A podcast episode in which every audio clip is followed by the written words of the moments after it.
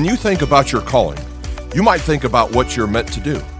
But your purpose isn't as much about what you're doing as it is who you're becoming. You're called. Are you ready to discover your calling? Let's find out right now. Life has its ups and downs. Life can be fun. Life is sometimes hectic. And life is full of choices. Welcome to Venture, the podcast that brings the biblical truth to the ventures that we face in this world and live in today. Hey, everybody, welcome back to another Venture podcast. I'm your host, Dan Wills, lead pastor at Chandler Acres Church in Bellevue, Nebraska. And I just want to thank you for uh, being a part of our new uh, series that uh, we started. Uh, it's just a couple of weeks. Uh, we've called it, called. Um, it's talking about uh, being called by by God, and so I'm looking forward to be able to talk to you guys uh, for the next couple weeks about that.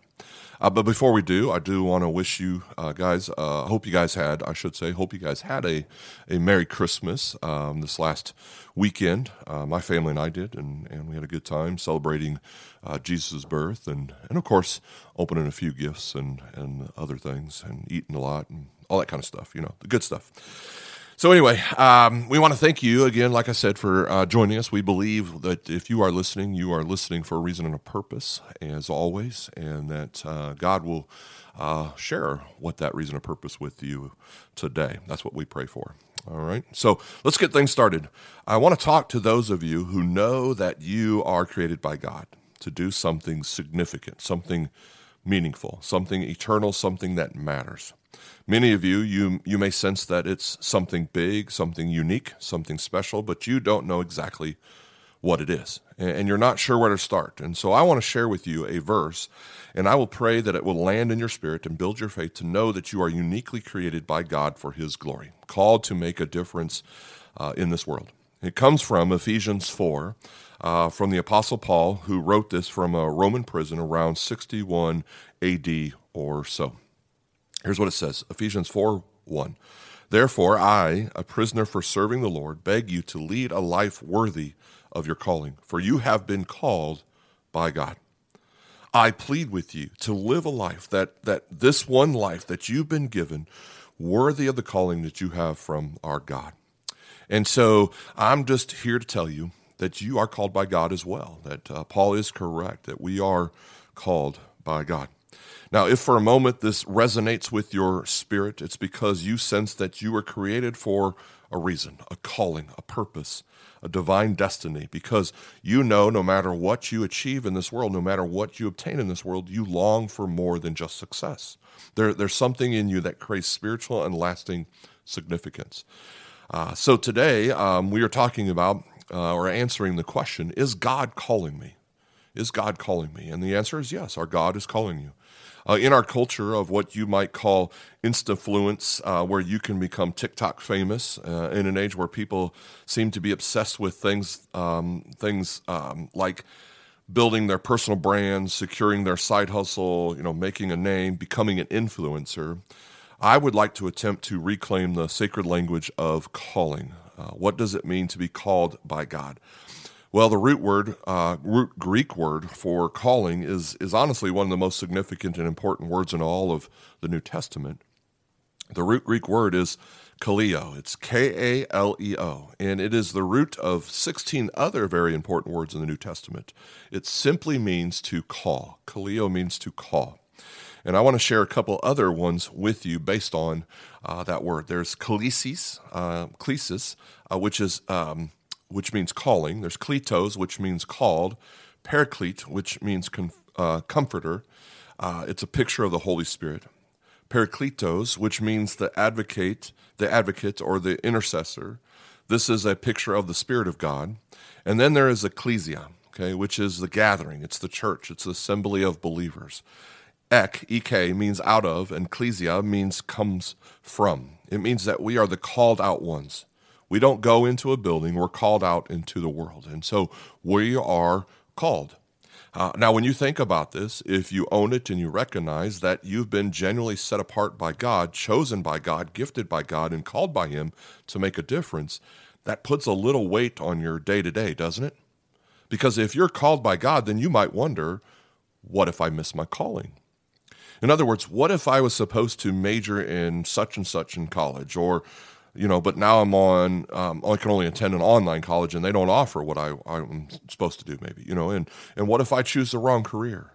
And what if I went to the wrong church and I didn't hear the right message, which spurred me on to the right thing, you know? And what if I was supposed to ask out this cute girl at the grocery store the other day, but I hesitated and now we're not meeting because of COVID and she's got she got sick and, and she went to the doctor and the doctor asked her out and now I'm destined to marry somebody unattractive and miserable and be miserable for the rest of my life, right? What if I miss my calling? You know, I don't know why my mind goes that way sometimes, but it just does. But, but what if I take a wrong turn and the train slows me down? You know, we I have that problem here in, in Bellevue we, I, where I drive. There's a train track that runs alongside the main road that I drive just about every day to get to church, and and the train constantly comes and and it slows my day down. And sometimes I wonder, am I missing something? You know, am I gonna am I gonna be late or or whatever? It's, it kind of messes my whole life up. Sometimes it feels that way.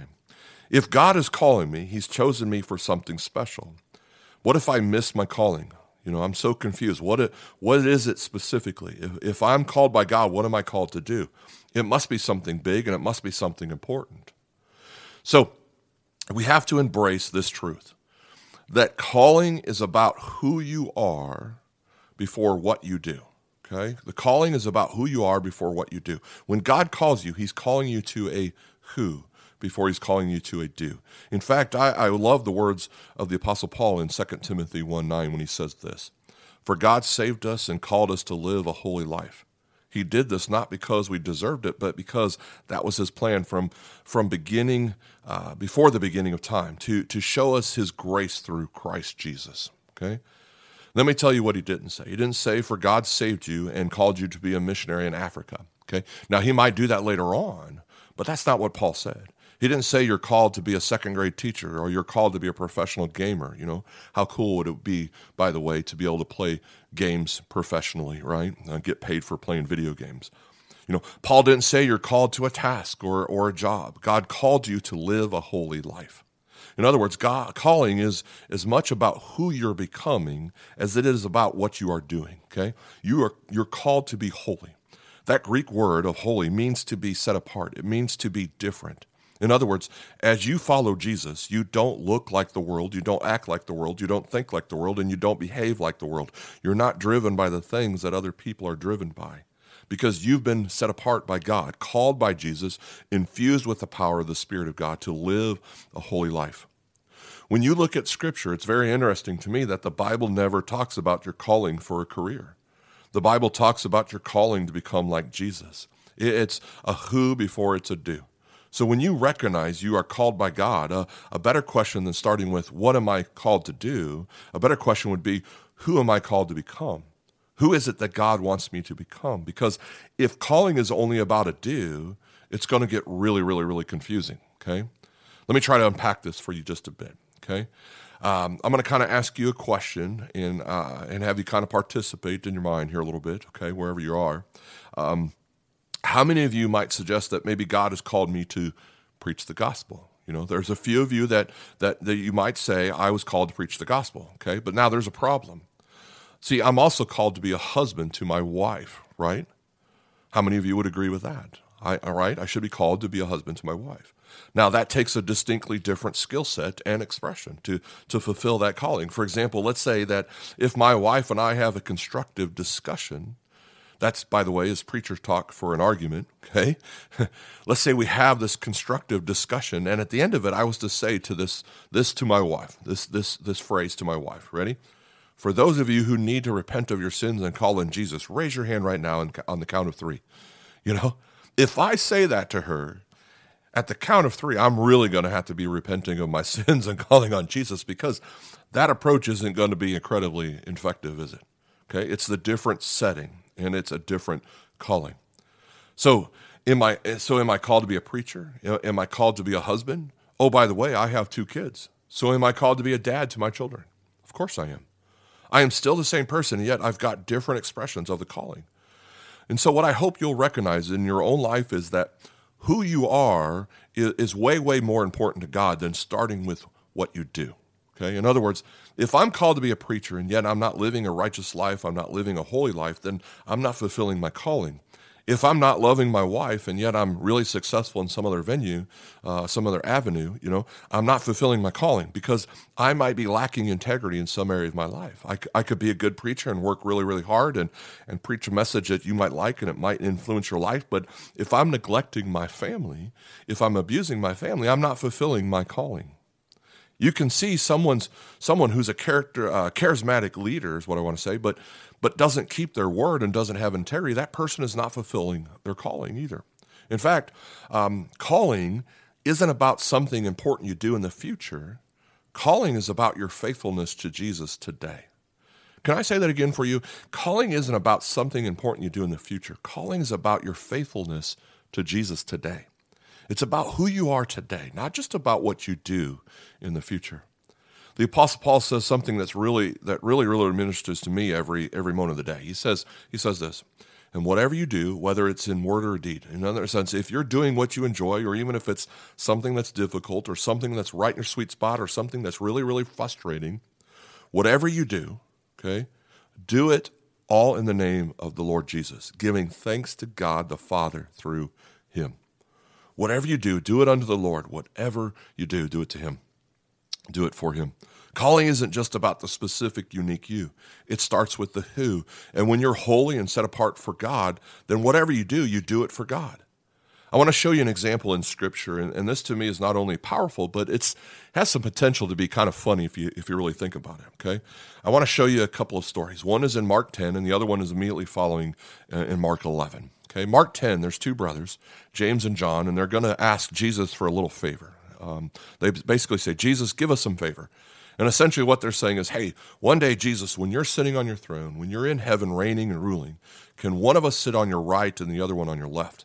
We want to be important, Jesus. We, we, when people think of you, we want them thinking of us. Hey, look, you know, there's James and then there's John on the other side. We want to be important. And so Jesus looks on and he kind of gives them a little message. He says, Hey, if you want to be a leader, first you need to be a servant. He says, if you want to be really important, if you want to be first, the first thing you need to do is you actually need to be last. He said, it's not about just the visibility. You need to have a heart of a servant.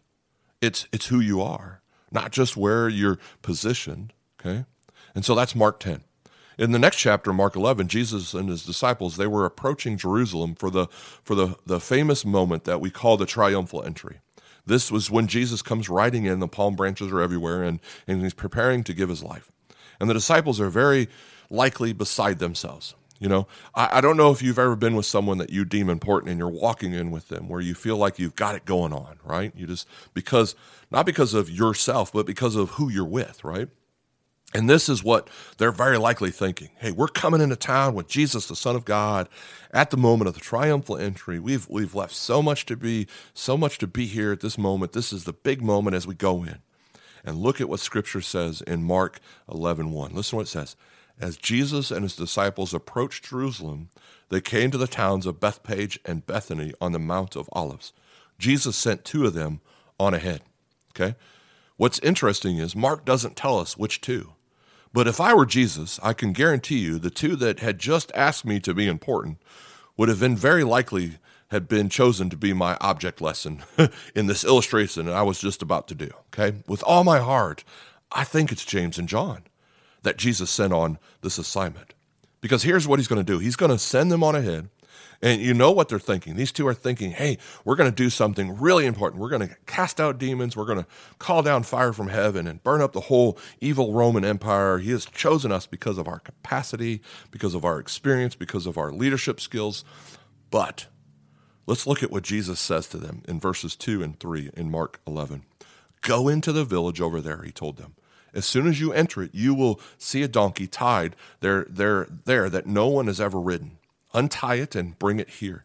And if anyone asks, What are you doing? just say, The Lord needs it and we'll return it soon. Wait a minute, Jesus. We left everything to follow you. Where's my important assignment? our big calling, where, where we get visible recognition, where, where we get some clout, where we get a little attention, where we get some followers, where we get some fame. Come on, Jesus. You're, you're calling us to do donkey duty? Yes, and I know I said duty. Sometimes the fourth grade boy just comes out in all of us, right? and so they got donkey duty. And the disciples were about to learn. Okay, they were about to learn this. The size of your assignment never determines the, the significance of your impact. Let me say that one again for you again, okay? The size of your assignment never determines the, the significance of your impact. The size of your assignment, the very thing in that moment that God might be calling you to do, enabling you to do, inviting you to do, may not feel important in the moment, but it could be more significant than you could ever imagine. Just like a little shepherd boy who determined in the Old Testament that a very small stone can take out a really, really big giant, right?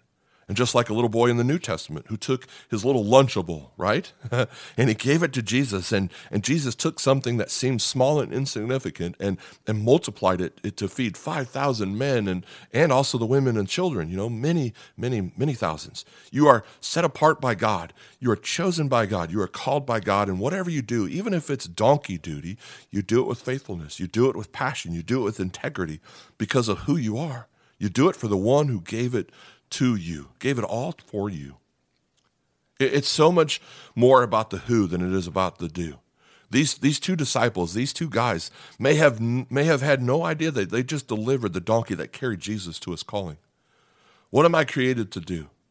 Start with the who. Be faithful to Jesus today. And then when you're faithful, when you serve with integrity, when you when you love, when you love generous, live generously is what I want to say. And when you die to yourself and leverage your life to make Jesus known, when there's less of you and there's more of him. When it's not about your name or your status or your visible importance, but it becomes all about the one who gave his life for you, who suffered, shed his blood, gave his life and rose again so you could be forgiven, your sins washed away, filled with the very same Spirit that raised Christ from the dead, empowered, created, uniquely shaped, set apart to live a holy life, then with everything you do, you do for the glory of God. You don't have to find your calling. Your calling will find you. It will overtake you.